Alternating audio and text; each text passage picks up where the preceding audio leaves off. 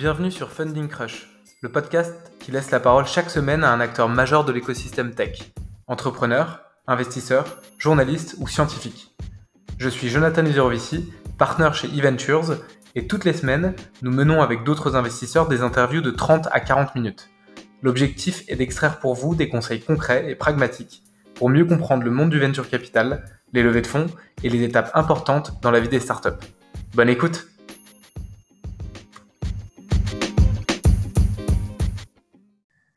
Bonjour à tous, j'ai avec moi Matt Turk, partenaire chez FirstMark, fonds américain qui était le tout premier à être entré dans Pinterest, l'un des premiers fonds à être entré dans Shopify et plus récemment dans Dataiku qui est devenu une licorne tricolore depuis. Salut Matt, comment tu vas?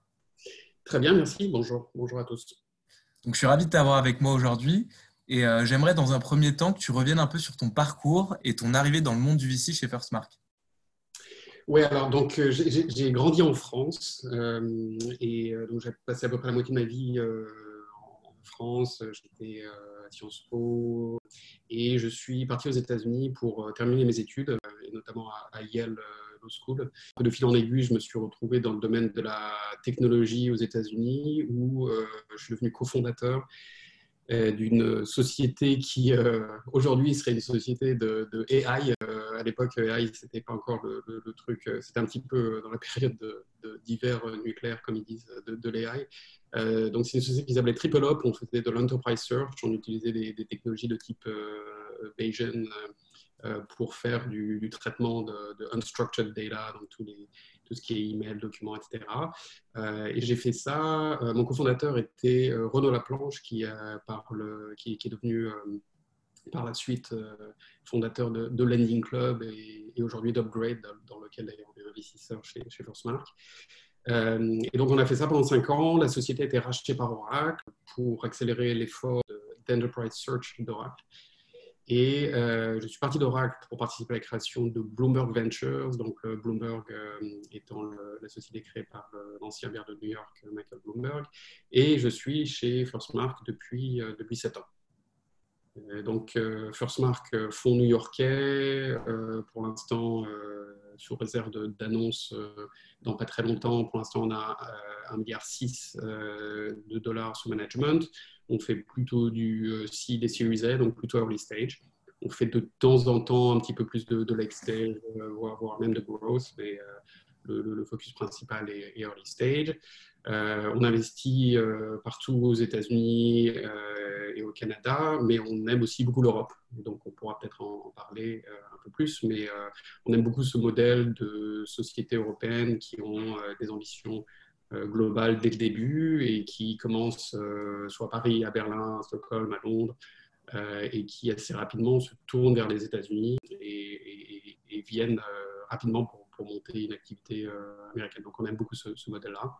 Et donc effectivement, de très, très early investor chez, chez Pinterest, on a investi lorsqu'ils étaient que deux, deux fondateurs. Euh, effectivement, Shopify, euh, qui est une, histoire incroyable, et d'ailleurs, euh, justement, un entrepreneur européen, allemand à la base, qui était s'établir dans une petite ville du Canada, et qui est assez incroyable quand, quand tu réfléchis à ce qu'est devenu Shopify. Euh, mais euh, donc au-delà de ces succès, on a aussi investisseur chez Airbnb, euh, DraftKings, plein d'autres choses. Au-delà, de, ça, donc on a une activité en France assez, assez robuste où on a maintenant cinq ou six sociétés, ben, six sociétés qui ont justement un petit peu le pied entre la France et, l'Europe, d'une part, et les États-Unis d'autre part. donc il y a Dataiku, évidemment, on en reparlera. Euh, on est aussi investisseur chez Ledger, on est investisseur chez Dashlane, euh, qui est franco-américain depuis le début, euh, qui marche très très fort maintenant. On est investisseur chez Sketchfab, qui est devenu la, plus grosse plateforme de contenu 3D au monde, et puis deux, ou trois autres choses qui ne sont pas complètement annoncées. Ok, très beaux investissements en tout cas. Et, et toi, du coup, qu'est-ce que tu recherches comme type d'investissement en particulier? Alors moi, je suis plutôt B2B, euh, euh, donc tout ce qui est euh, donc B2B, B2B, software, SaaS, infrastructure. Je fais beaucoup de choses dans le domaine de la data, du machine learning, AI, ce genre de choses. Mais aussi je regarde des, des marketplaces de B2B, je fais un petit peu de, de frontier tech, donc de, choses un petit peu plus, scientifiques et, innovantes. Je fais un tout petit peu de consumer aussi, mais voilà, au fur et à mesure des années, en fait, je, me suis retrouvé plutôt du côté B2B. Euh, cela dit, le, fonds lui-même, euh, First Mark, euh, fait de façon à peu près égale, consumer 50% et, B2B ou entreprise 50%. Toi, tu t'es spécialisé notamment donc, dans le logiciel enterprise, en particulier sur les sujets data. Donc, on parlait pas mal de big data justement dans les années jusqu'en 2015. Puis, en tant qu'investisseur, on a eu beaucoup de pitch. enfin, on n'avait pas un seul pitch sans les mots AI ou machine learning jusqu'en 2018. Euh, et, aujourd'hui, on parle énormément d'automation, d'automatisation avec euh, le RPA notamment et des succès aussi bien européens comme UiPath que euh, comme Automation Anywhere. quelles sont pour toi les nouvelles tendances ou les nouvelles catégories justement dans la data, si on parle plus généralement, qui sont intéressantes et à suivre? Oui, donc tout ça, c'est, à, mon sens, tout ça, c'est un peu la même chose. Donc, on a effectivement changé de, terme au fur et à mesure et maintenant, le, terme big data est devenu euh, peut-être un peu, euh, peu ringard, euh, mais c'était donc il y, a, cinq ans, c'était la, la folie.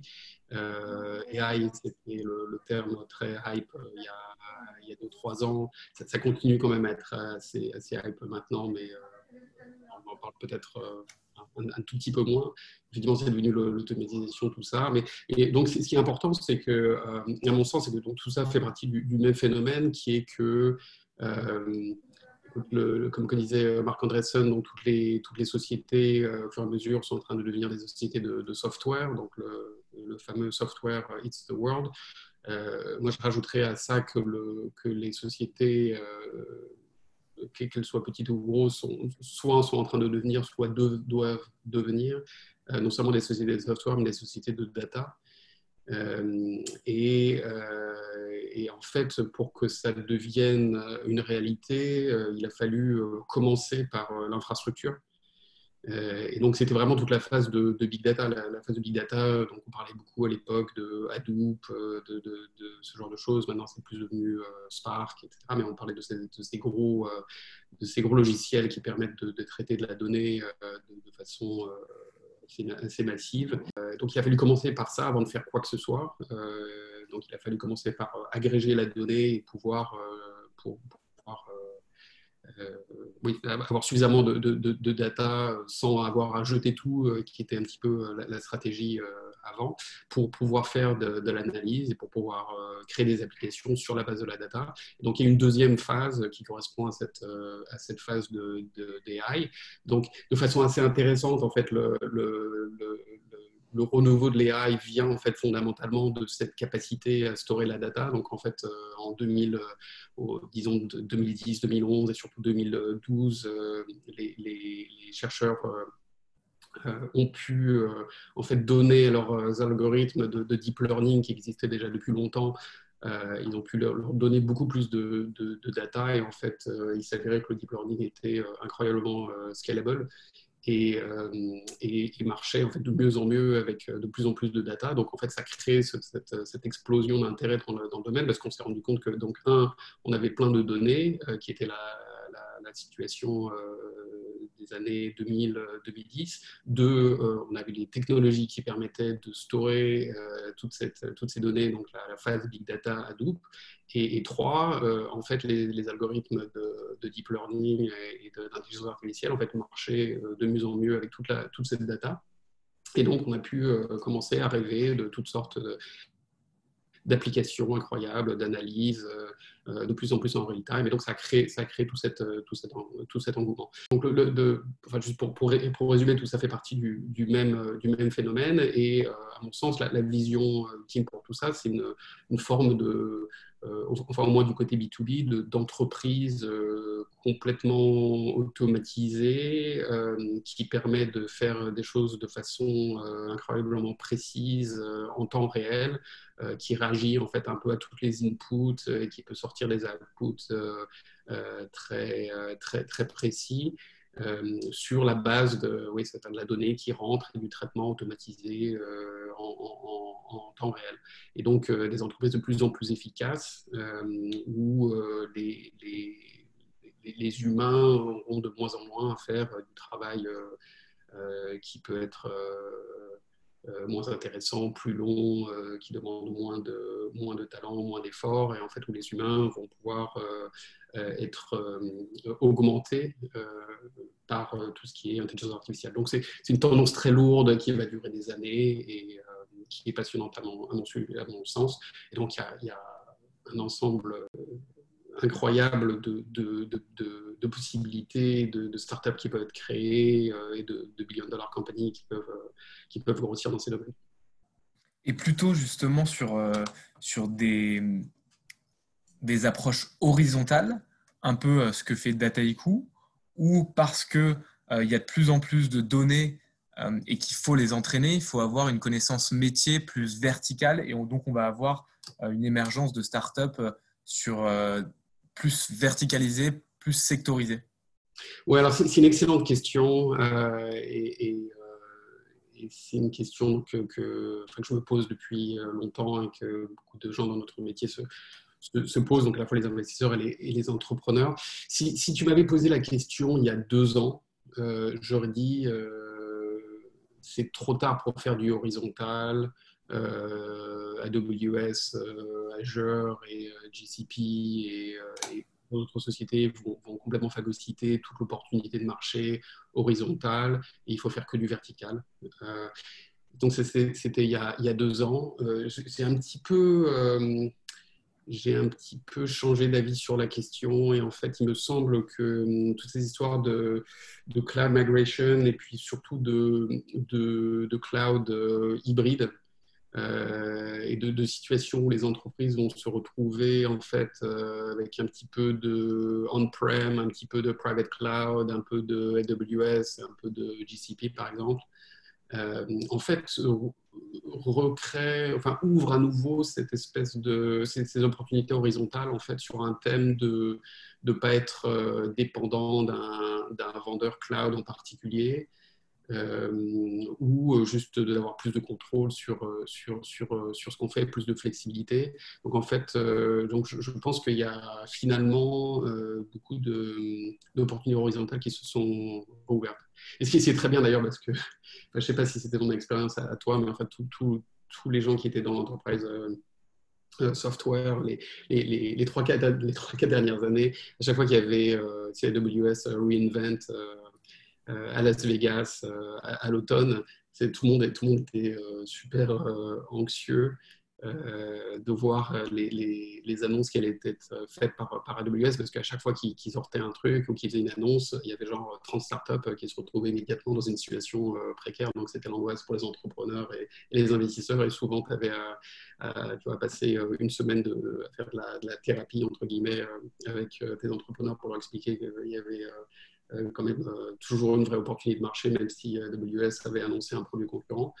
Euh, et ça, c'est un petit peu, un petit peu disparu heureusement. Donc voilà, donc je pense qu'il y a des opportunités horizontales. Et alors du côté vertical, très, très clairement, écoute, je crois qu'il y, a tout un ensemble d'opportunités où tu prends l'intelligence artificielle, tu l'appliques à un, problème donné euh, et tu vois, euh, tu vois si euh, la solution qui en sort est, beaucoup mieux ou, pas. je pense que dans la plupart des cas, il va avoir l'intelligence artificielle pourra changer de, façon très importante l'efficacité d'outils dans tout un ensemble de domaines. Alors, cela dit, il ne faut pas se laisser euh, entraîner non, plus. Il y, a, un ensemble de domaines où l'intelligence artificielle, ou de, domaines ou de problèmes où l'intelligence artificielle ne change pas grand-chose. Euh, mais je pense qu'il y a beaucoup plus d'opportunités où euh, tu, fais problem X, add AI et, see what happens. Ouais. Et toi, tu regardes quand même beaucoup de sujets techniques. Et pour revenir justement sur ton approche quand tu regardes une levée de fonds, tu as écrit pas mal d'articles d'ailleurs sur les levées de fonds sur ton blog Que je recommande à tout le monde. Est-ce que tu peux nous dire euh, sur ces sujets-là, qu'est-ce que tu attends dans un pitch? Qu'est-ce que tu aimes voir chez un entrepreneur? Et comment tu arrives euh, à évaluer ces dossiers euh, très early stage qui ont du coup pas énormément de données, pas énormément encore de traction ou de clients qui sont souvent à des états de, POC ou de tests chez les entreprises et où la technologie est en train de, de se finaliser, entre guillemets? Oui, alors c'est la question. Donc justement sur, ce blog, et merci de l'avoir euh, mentionné, j'ai j'ai euh, essayé d'écrire une, sorte de mini-série euh, que j'ai pas dû terminer, je suis à peu près à la moitié, euh, sur, sur des choses peut-être moins, enfin moins immédiatement évidentes en fait, ou dans les conversations avec les entrepreneurs, c'est des, choses lorsque j'en parle qui sont qui sont pas toujours évidentes. donc j'ai essayé de plutôt que faire un guide, tu vois, sur, sur, le, fundraising de, de, A à Z, j'ai juste plutôt pris des, points spécifiques. Euh, mais donc, un, des, un, blog posts que j'ai écrit euh, pour, cadrer cette conversation, c'est euh, cette idée de, de, art versus science. et en fait, où je dis que, et c'est pas, pas quelque chose que j'ai inventé, mais juste pour, pour clarifier, que, le, que le, early stage fundraising, c'est plutôt dans le domaine de, de, l'art euh, à savoir que c'est un petit peu imprécis, euh, plutôt euh, émotionnel, plutôt basé sur des impressions, des réactions, ce genre de choses. Pour, évidemment, je caricature. Évidemment, l'art est souvent très précis. alors que le fundraising en, en, late stage, en fait, ça, devient plus, plus proche de la, de la science. Alors, encore une fois, je caricature, mais il y a, donc il y a beaucoup plus de chiffres, de données euh, et de, le, marché en général est formé, il y, a des, il y, a des, concurrents plus précis, etc. Donc, donc les gens regardent euh, beaucoup plus en détail euh, tout ce qu'il a, tout ce qu'il y a à regarder. Mais donc, donc, l'idée de, tout ça, c'est que le, le, fundraising en fait demande des qualités différentes pour les entrepreneurs euh, entre le tout début où c'est plutôt de, l'art et, le milieu ou la fin où c'est plutôt de la science. Et en fait, il y, a une, vraie transition à faire. Et c'est intéressant, il y a des entrepreneurs qui sont très très forts pour le fundraising euh, au début parce que le côté, euh, le côté art, le côté vente, le côté vision, etc. leur, vient très naturellement. mais ces entrepreneurs ont beaucoup plus de mal lorsqu'ils arrivent en Series B, C, D. tu vois, sans, sans, parler des mérites de la, de la société elle-même, mais juste d'un point de vue pitching. Et euh, à l'inverse, il y a des gens qui ont, beaucoup de mal euh, au, début, où justement c'est plus la vision, euh, l'enthousiasme, etc. et par, contre, se, deviennent des, fundraisers redoutables dans, dans, les, dans les late stage. et, et, sans caricaturer, notamment chez les, chez les gens qui ont des parcours très techniques et beaucoup plus ingénieurs, euh, c'est souvent le cas. Donc, ils ont souvent eu un petit peu plus de mal au début et, en fait deviennent très bons euh, au fur et à mesure des, années euh, et des tours. Donc voilà, voilà pour, le, pour le contexte de façon un petit peu longue. pour, pour, ce que j'attends des, des, entrepreneurs, donc longue, longue, question, il y, a, toutes les, les, choses que tu peux, que tu peux, enfin, que il y a toutes les choses que tu peux imaginer donc sur la, qualité des gens, sur, euh, sur la qualité de la société, de la vision, euh, le marché, les concurrents, etc. Euh, et donc, sur tous ces points, on peut, on peut, en discuter pendant, longtemps et je suis ravi de le faire si c'est intéressant. Mais, peut-être pour ajouter quelque chose que, que les gens disent moins, et qui est peut-être personnel de mon côté, quand, je réfléchis aux pitchs euh, qui m'ont vraiment impressionné dès le début, euh, il y avait en fait une, qualité euh, qui était à peu près commune à toutes ces discussions du côté des, entrepreneurs, qui est ce que je l'appelais en, en, anglais clarity of thought, donc clarté d'élocution, de, vision, de, pensée, de réflexion, sauf s'il y a une traduction plus, plus judicieuse. Euh, et alors, ce que je veux dire par là, c'est que euh, les entrepreneurs de ces premiers pitchs, en fait, avaient euh, un petit peu réfléchi à tout, connaissaient toutes les réponses à toutes les questions. Et, et lorsqu'ils ne connaissaient pas la réponse, il y avait une vraie raison pour laquelle ils ne connaissaient pas la réponse. Et en fait, la façon dont ils expliquaient qu'ils ne connaissaient pas la réponse montrait qu'ils y avaient réfléchi de façon approfondie et qu'en en fait, il n'y avait pas de réponse. Et, et, ça donnait en fait assez rapidement le sentiment du, côté de l'investisseur que la vision du futur, donc de leur, de leurs problèmes spécifiques, de leur industrie spécifique, mais la vision du futur que ces entrepreneurs dépeignaient était en fait assez inévitable. Et que euh, pour euh, cette raison X ou cette raison Y, en fait, euh, il était très clair que ce qu'ils décrivaient allait se, se passer et qu'ils étaient les meilleurs entrepreneurs, les mieux, placés pour, pour résoudre ce problème. Et en fait, tu entends souvent les, investisseurs dire qu'ils aiment bien les entrepreneurs qui ont en fait un parcours pas forcément très long, mais très très, très ciblés sur le problème qu'ils qui vont résoudre en tant qu'entrepreneur. Donc, le, cas classique étant euh, quelqu'un qui a passé 5 ans à travailler sur euh, pas, un logiciel euh, spécifique ou un problème spécifique en entreprise, de, je sais pas, de finance, de ressources humaines, de, ou un développeur tool ou ce genre de choses, qui a, qui a, ressenti le problème de façon très spécifique et en fait qui, qui part de son employeur pour créer une, une société pour créer un logiciel qui euh, résout ce problème spécifiquement. Et, la raison pour laquelle les, gens disent ça, euh, c'est que donc un forcément ça aide, euh, etc. à aller plus vite, mais, deux donc c'est vraiment quand tu parles à ces gens, c'est vraiment un, tu, tu, as ce sentiment très très souvent et très très immédiat que voilà ils, connaissent tout, ils ont tout, ils ont, ils ont tout compris, ils ont réfléchi à tout, et en fait en tant qu'investisseur surtout sur des sujets techniques, tu n'en sauras jamais plus que les entrepreneurs, forcément. Euh, et donc, euh, en tant qu'investisseur, ce que tu cherches, en fait, c'est à, tester un petit peu et à voir à quel point les gens ont, vraiment réfléchi au problème et sont euh, des spécialistes de leur, de leur problème. et, en, plus de la connaissance métier, ce que je trouve, ce qui me séduit beaucoup, c'est les gens qui sont aussi sophistiqués sur, sur sur, euh, en fait, sur la, création d'entreprises elles-mêmes, euh, sur le, qui sont devenus des, tu vois, des, des students of the industry euh, qui ont, et qui, qui ont qui comprennent comment construire des startups, même s'ils ne l'ont pas fait, qui ont passé beaucoup de temps à lire, à, discuter, à écouter des, des, des, podcasts comme ça où tu peux parfois récupérer une idée ou deux, et qu'en fait, qui arrivent, même sur leur premier fundraising, le premier fundraising qu'ils ont fait, qu'ils font de leur vie, avec eux. Voilà, ils comprennent comment l'industrie du VC marche, euh, pourquoi les VC euh, sont intéressés uniquement par des opportunités qui peuvent devenir des, multi-billion euh, opportunités, ne cherchent pas des petites choses pour toi. Pourquoi? C'est pas, pas évident si tu n'as pas réfléchi avant, si tu n'as pas lu. Mais il y a tellement de contenu en ligne, il y a tellement de podcasts, il y a tellement de choses à apprendre que les, gens qui ont fait cette démarche et qui, arrivent donc à leur, fundraising avec ce niveau de, réflexion, de sophistication, non seulement sur leur métier, mais sur le, sur le fundraising process lui-même et sur, euh, sur le, le, tu vois, tout ce qu'il faut faire pour construire une société, je trouve ça très, très, euh, en fait, assez irrésistible. On peut justement revenir euh, sur un exemple concret, puisque tu as financé en 2016, donc il y a 3 ans et demi, 4 ans, la série A de Dataiku, quand ils étaient encore à l'époque assez français. Depuis, c'est devenu une société internationale, une licorne.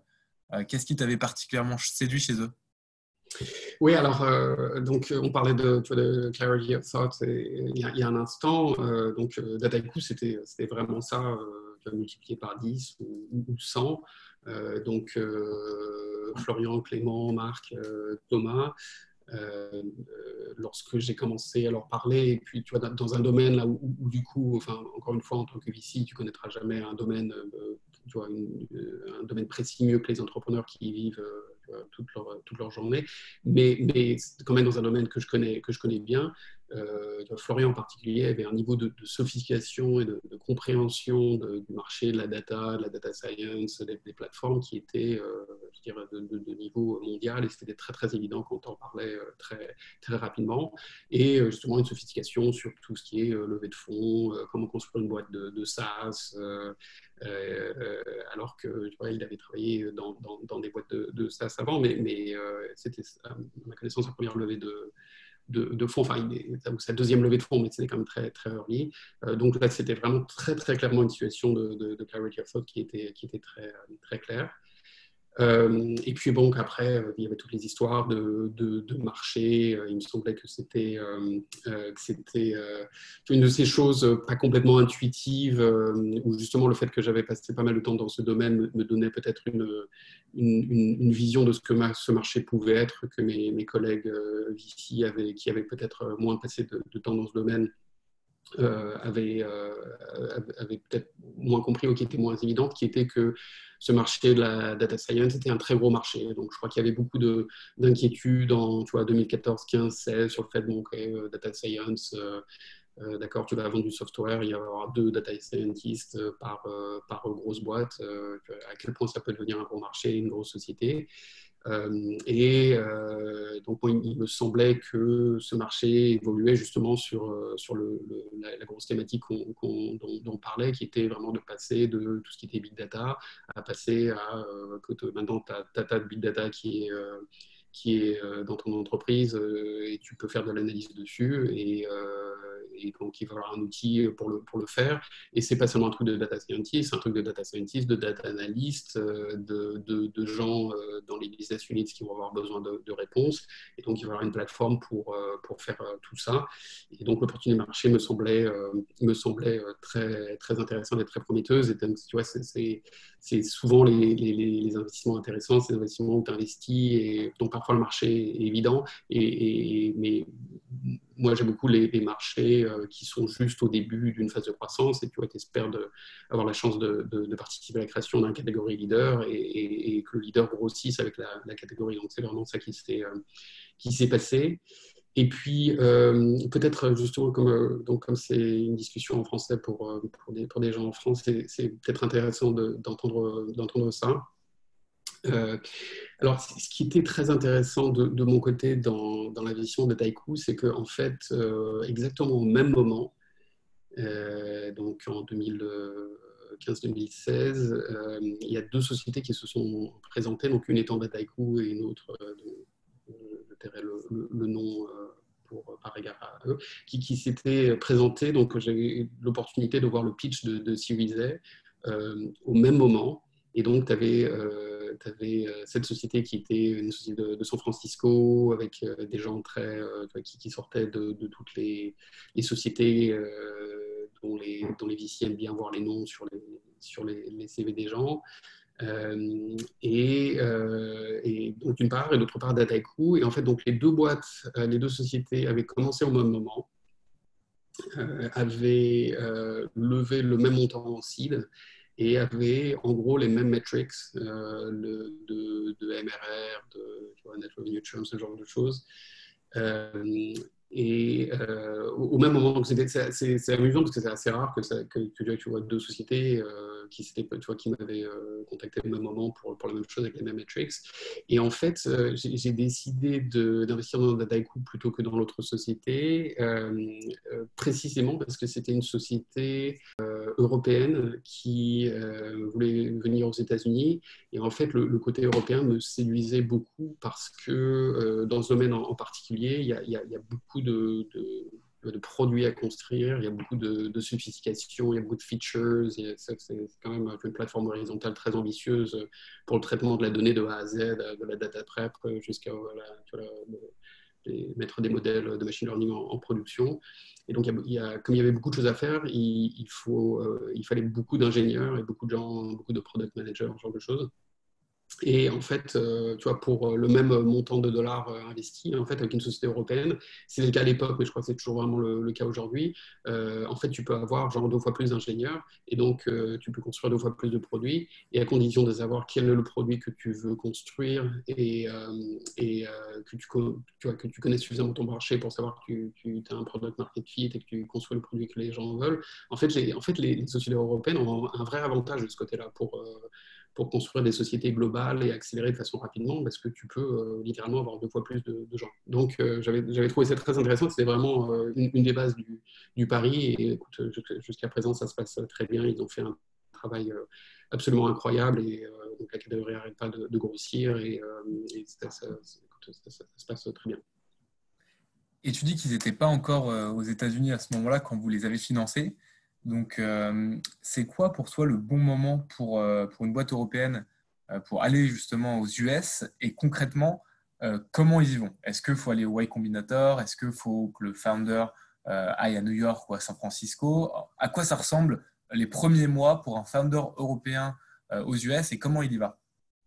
Alors, euh, pour, euh, juste pour, euh, pour, pour des ce qui était très intéressant et qui m'avait aussi beaucoup séduit, même si ce n'est pas une obligation une chose que les gens attendent forcément, c'est que en fait, ils avaient déjà un client américain, un gros client américain qui était Pfizer. Je ne sais pas à quel point c'est public, mais donc ils, avaient, ils, étaient parvenus à, signer Pfizer comme, comme client à partir de Paris. Euh, comme, comme vrai client euh, avec un gros montant, tu vois, pas un petit euh, pilote ou POC, etc. Un, vrai client. Et, donc, ça avait, tu vois, de, mon côté, ça rendait les choses un peu plus faciles parce que ça validait qu'il y avait une attente de marché de la part d'un gros client de type Fortune 1000 person sophistiqué. Et, une des raisons pour laquelle ils avaient été en mesure de faire ça, une, des raisons, c'est qu'ils avaient recruté un, VP américain euh, qui, euh, qui, qui, qui, habitait à, Paris et euh, qui avait su, à partir de Paris, avec une, mentalité, un style de vente américain, avait su séduire le, client en question. Et, j'avais trouvé ça super intéressant, parce que si tu veux construire une société globale dès le début, euh, en fait, avoir euh, un petit peu d'ADN euh, international dès le départ, tu vois, éviter que toutes les conversations soient en français, que tout ce qui soit écrit en, enfin, toutes les commissions écrites soient en français, etc. Éviter ça et avoir, des, avoir déjà des Européens, mais, mais, aussi de temps en temps des Américains dans l'équipe dès le départ. Je trouve ça très, très intéressant. Et en fait, ça, te permet de te préparer d'un point de vue culturel, euh, entre autres choses, à, une expansion internationale dès, le début. Euh, je sais que maintenant, ça se fait beaucoup. Il y, a, quelques années, ça ne se faisait pas du tout. Euh, enfin, au moins sur la base de mon, expérience. maintenant, quand, je me balade dans des, sociétés françaises, il y, a, clairement un aspect plus, plus international dès le départ, mais, mais ça, j'encouragerais vraiment les gens à y réfléchir à y réfléchir très, très rapidement. Euh, donc, je ne sais pas à quoi ressemble le monde aujourd'hui à quoi il ressemblera dans, un an, mais euh, il y a plein d'Américains qui euh, sont intéressés à l'idée de travailler dans des sociétés internationales ou de, venir à Paris. Et, donc, je trouve que c'est une idée, une, idée intéressante. Donc, voilà, c'est pour, pour, pour et pour cette idée de, créer un ADN international dès le départ qui te, qui te prépare à une expansion internationale. Alors maintenant, pour répondre à ta question de, façon plus précise, euh, moi, j'encouragerais les, les, gens à, y réfléchir plutôt tôt. Euh, parce que, euh, écoute, ça, se fait très, ça se fait très bien. Il y a tu vois, ce qui semblait être vraiment une, grosse aventure euh, il y a quelques années euh, et en fait est devenu quelque chose euh, qui, se fait très bien à condition de, travailler avec les bonnes personnes et de faire ça de façon réfléchie, etc. Et donc, il n'y a pas, tu vois, c'est quelque chose qui peut, se faire assez tôt et, de, façon progressive. Euh, à condition de, à condition de, de, de, le voir et de, et de faire ce qu'il faut. Euh, le, le, risque maintenant dans un environnement euh, qui est vraiment très, très global d'attendre un, peu, un peu trop longtemps, c'est que les, Américains regardent l'Europe aussi. donc l'Europe, même s'il y a tout un, tout un éventail de réactions, de, de perception du côté américain par rapport à ce que c'est que par rapport à l'Europe. Euh, il y a quand même beaucoup de gens, euh, beaucoup d'Américains qui sont un peu international et, qui ont compris que, que, tout ça est devenu très, euh, très global. Et en fait, les, les, si tu commences à construire une, société européenne qui, qui, marche bien, tu vas avoir plein d'Américains qui vont, qui, vont, qui vont le savoir et qui vont regarder. Et as des, tu vois, ça, leur permet après de faire un ensemble de, de choses. Ils pourront créer un concurrent, ils pourront, ou s'ils ont déjà commencé quelque chose, ils pourront aller voir euh, leurs investisseurs en disant bah, tu vois, là, il y a des sociétés en Europe euh, qui commencent à accélérer, ça devient une course globale, euh, il faut que nous aussi on accélère, donc je lève de l'argent, au lieu de lever 5 millions, je veux lever 15 millions, ce, genre de choses. Donc c'est devenu un petit peu une, course, une course globale où tout le monde se, regarde un petit peu. Et donc, à, donc, à mon sens, sans se précipiter, faire, je, à ce, stade, il n'y a, pas de, de vraie raison de ne pas commencer à réfléchir à ce genre de choses, tu vois, même au niveau CID ou, ou, ou Donc, je le ferai, je le ferai plutôt, plutôt tôt. Alors maintenant, la, façon dont ça se fait, euh, écoute, euh, euh, il y, a tout un ensemble de, possibilités. je crois que la, chose la plus évidente, c'est qu'il faut, il faut commencer à réfléchir en amont et puis commencer à se balader aux États-Unis assez rapidement et avoir des conversations avec les, avec les gens. de toute façon, je, sais très bien que ça se fait très régulièrement parce que dans mon bureau à New York, j'ai tu vois, plusieurs fois par semaine des, entrepreneurs européens qui viennent et, beaucoup de Français euh, qui viennent en, voilà, en voyage de, reconnaissance euh, pour parler des gens, euh, etc. Il y a, bien sûr plein de choses que le gouvernement a fait, de, missions, de tu vois, Business France qui fait, un travail remarquable, etc., qui organise des voyages, etc. Donc il n'y a, pas de raison de, s'en priver. Euh, il y a le côté YC aussi, ou, euh, ou Techstars, ou d'autres choses, euh, mais le fois YC étant, ayant une, un, ce stade un long historique de, faire venir des entrepreneurs, des français, qui, est une, bonne idée, une bonne idée aussi. Enfin, j'ai des, des, avis sur YC, mais, je pense qu'il y a des, avantages et des inconvénients, mais je pense que c'est, in fine, une bonne idée. Euh, et, voilà, donc euh, beaucoup lire, beaucoup se renseigner, parler à des gens, euh, parler à des entrepreneurs français qui l'ont fait. Les, communautés françaises aux États-Unis, tout ce qui est French Tech aux États-Unis, sont, très très accueillantes. il y a plein d'événements. surtout, il y, a un paquet d'entrepreneurs français, autant à New York qu'à San Francisco, qui est quand même assez, assez incroyable tu parles de, San Francisco, dont on parlait euh, beaucoup il y a 10 ans, que c'était un peu euh, la seule voie pour aller aux US. Maintenant, j'ai l'impression que New York, là où toi tu es basé d'ailleurs, euh, se développe énormément. on peut citer par exemple Datadog, qui est une boîte montée par des Français qui est en train de, d'exploser dans le bon sens en bourse. Et qu'est-ce que tu recommandes du coup d'aller voir à San Francisco, là où se trouve le, le, plus gros hub en termes de VC d'écosystème, ou New York est devenu une place intéressante pour, euh, les Européens et les Français, parce que c'est plus proche Ouais, moi, moi je, suis, un très très gros fan de, New York, donc euh, peut-être un peu, un peu biaisé parce que, parce que j'y vis, mais, mais, mais objectivement, euh, pas, tellement. Donc écoute, San Francisco, c'est le, le, centre du monde de, la tech, il n'y a aucun doute à ce sujet. C'est là, là, où tu as le plus de, tu vois, de, de institutional memory, les, les, VC, les, grosses boîtes, etc. Donc il n'y a, a, aucun doute à ce, à ce sujet. Euh, mais euh, enfin, cela dit, c'est quand même, c'est quand même euh, San Francisco a quand même un, ensemble d'inconvénients. Donc, il y a des choses très évidentes sur la distance, le, le, décalage horaire, etc., qui sont, qui sont même des, vrais problèmes. C'est sympa de le faire pendant deux mois ou six mois, mais de le faire sur dix ans, c'est absolument épuisant. De, tu vois, de te retrouver dans une situation où tu as une heure et demie le matin et une heure et demie le soir d'heures euh, où tu peux parler à des équipes techniques et produits euh, si tu es basé à San Francisco. Euh, c'est quand même, quand même très, très compliqué sur la durée. Et puis, San Francisco, c'est un monde finalement assez, assez insulaire où tout le monde ne parle que de, que de tech. et tu vois, donc je suis certainement pas en train de dire aux, gens que de ne pas aller à San Francisco. J'ai beaucoup de, respect pour, pour, pour, tout ça. Mais cela dit, je crois que la, grosse histoire des dernières années, c'est, euh, c'était l'explosion, au sens positif du, terme, de, New York. Euh, et euh, donc New York, forcément, a toujours été euh, beaucoup plus proche d'un point de vue géographique, beaucoup moins compliqué d'un point de vue décalage horaire. À l'évidence, ça a toujours été vrai. mais jusqu'à, il y a, disons, 5-6 ans, en fait, aller à New York, tu avais vraiment l'impression que c'était un, compromis parce que bon, tu étais plus proche, c'était plus faisable. Il y avait quand même quelques boîtes, mais, mais tu étais vraiment éloigné du centre de la tech. Il y avait des, choses qui se passaient, c'était intéressant, mais c'était pas, tu vois, c'était quand même très, très différent de Silicon Valley. La grosse histoire des dernières années, c'est que ça s'est complètement explosé, ça a changé.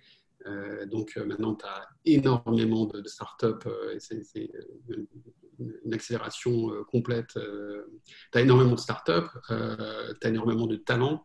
il y a, a jusqu'à quelques années, si tu voulais trouver un VP marketing en B2B, il fallait chercher quelqu'un dans un domaine qui n'avait rien à voir, genre euh, Goldman Sachs, euh, et disait euh, Oui, cette fille est super intelligente, alors elle n'a pas fait de start-up, elle n'a pas fait de marketing, mais elle pourra apprendre sur le tas. donc, ça, ça a complètement, ça complètement disparu. maintenant, si tu cherches un VP marketing, tu as des gens qui ont été dans des boîtes à New York de grande qualité, de, tu vois, des, des scale-up, et qui ont fait ce métier, tu vois, trois ans dans une boîte, deux ans dans une autre, deux ans dans une, dans une autre, et donc tu as des gens très, très expérimentés. Donc, tu as plein de startup, tu as plein de talents, tu as plein de capital. Euh, en early stage, mais aussi en growth, euh, stage. Euh, notamment certains des acteurs les plus actifs en growth stage sont, basés à, New York. Et donc, donc voilà, et puis, et puis l'autre chose qui a toujours existé et qui continue à être très vrai, c'est que tu as tous les, tous les clients à, New York, surtout si tu es en, en B2B, mais même si tu es en B2C et que tu as besoin de, partenaires, tu as, une densité euh, complètement exceptionnelle à New York de, Fortune 1000 euh, compagnies qui sont soit ont leur, euh, leur, siège social à New York, soit ont des très gros bureaux à New York, donc soit dans le domaine de la finance, de la pharma, des médias, de la beauté, euh, etc. Et puis, euh, même pour ce qui est grosse boîte de tech, euh, donc Google à New York, Facebook à New York, Twitter, Salesforce, tout ça, ils sont absolument énormes. Ils ont des, tours, ils ont des étages entiers. Google vient de louer euh, genre la, la, moitié du West Village euh, pour, pour, faire venir encore plus de gens. Euh, donc, et puis, tu as, des, tu vois, c'est pas des pas des, des back office, tu as, des choses absolument fondamentales et très importantes qui se, qui se, qui se passent à, New York pour toutes ces sociétés. Donc, voilà, donc la, différence, c'est vraiment, c'était vraiment gommé. Et donc, la, conséquence, c'est qu'on voit un, nombre incroyable d'Européens qui maintenant euh, viennent euh, à New York euh, plutôt qu'à San Francisco. Et c'est donc très clair depuis des années déjà chez les Anglais, les Allemands, les Scandinaves, de façon peut-être un peu surprenante. Ça a été un petit peu plus long pour les Français. je ne sais pas trop pourquoi. mais voilà, la grosse tendance chez les Français maintenant aussi, c'est de, de, venir à, de venir à New York plutôt qu'à San Francisco. Super. Bah écoute, j'étais ravi de t'avoir sur Funding Crush et euh, à très bientôt. Merci à toi. Vous avez écouté cet épisode de Funding Crush jusqu'au bout. Si vous voulez contribuer au développement du podcast, abonnez-vous et partagez-le à quelques personnes de votre entourage. Et si vous voulez recevoir un épisode dans votre boîte mail toutes les semaines, envoyez-moi un mail à john, j -O -N, À très bientôt